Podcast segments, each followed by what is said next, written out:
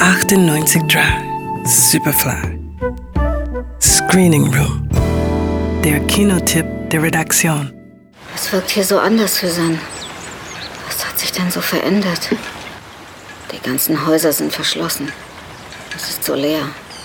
Du willst wissen, warum es so leer ist? Ja, früher war hier alles voller Menschen, voller Leben. Überall hat man Stimmen gehört. Was ist geschehen? Geld, Angel, das Geld. Die Gier hat hier alle ergriffen.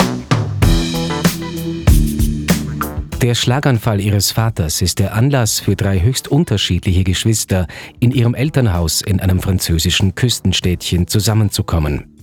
Dabei knallen nicht nur die unterschiedlichen Temperamente der drei aufeinander, sondern es bricht sich auch lange Verdrängtes Bahn.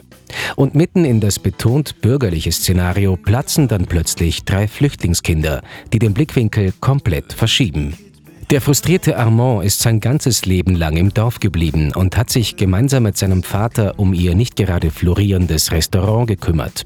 Die erfolgreiche Schauspielerin Angèle dagegen kehrt nur widerwillig zurück.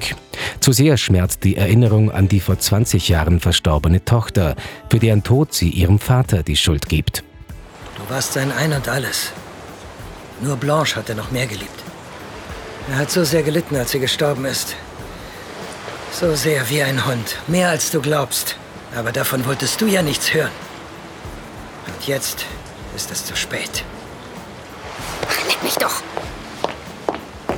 Der dritte im Bunde ist Joseph, den das Leben erst unlängst gebeutelt hat durch den Verlust seines Jobs im mittleren Management.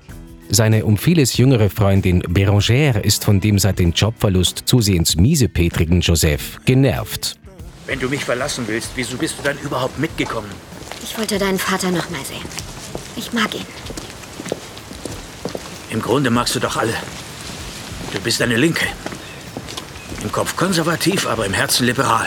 Armand hat dagegen für sein Leben einfach die Vorstellungen seines Vaters übernommen. Aber das stellt sich zur Bewältigung der in allen Bereichen immer komplizierter werdenden Gegenwart als trügerische Zuflucht dar. Ich bin hier geblieben, weil ich ihm nacheifern wollte. Ich wollte so wie er, dass sich nichts ändert. Einfach dabei helfen, seine Vorstellung eines guten Lebens aufrechtzuerhalten. Seine Vision umzusetzen. Egal, was draußen in der Welt passiert, wir bleiben so, wie wir sind.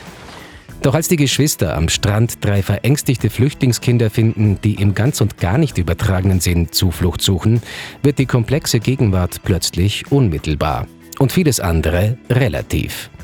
Der französische Regisseur Robert Guédidjon hat thematisch sehr viel hineingepackt in seinen neuen Spielfilm.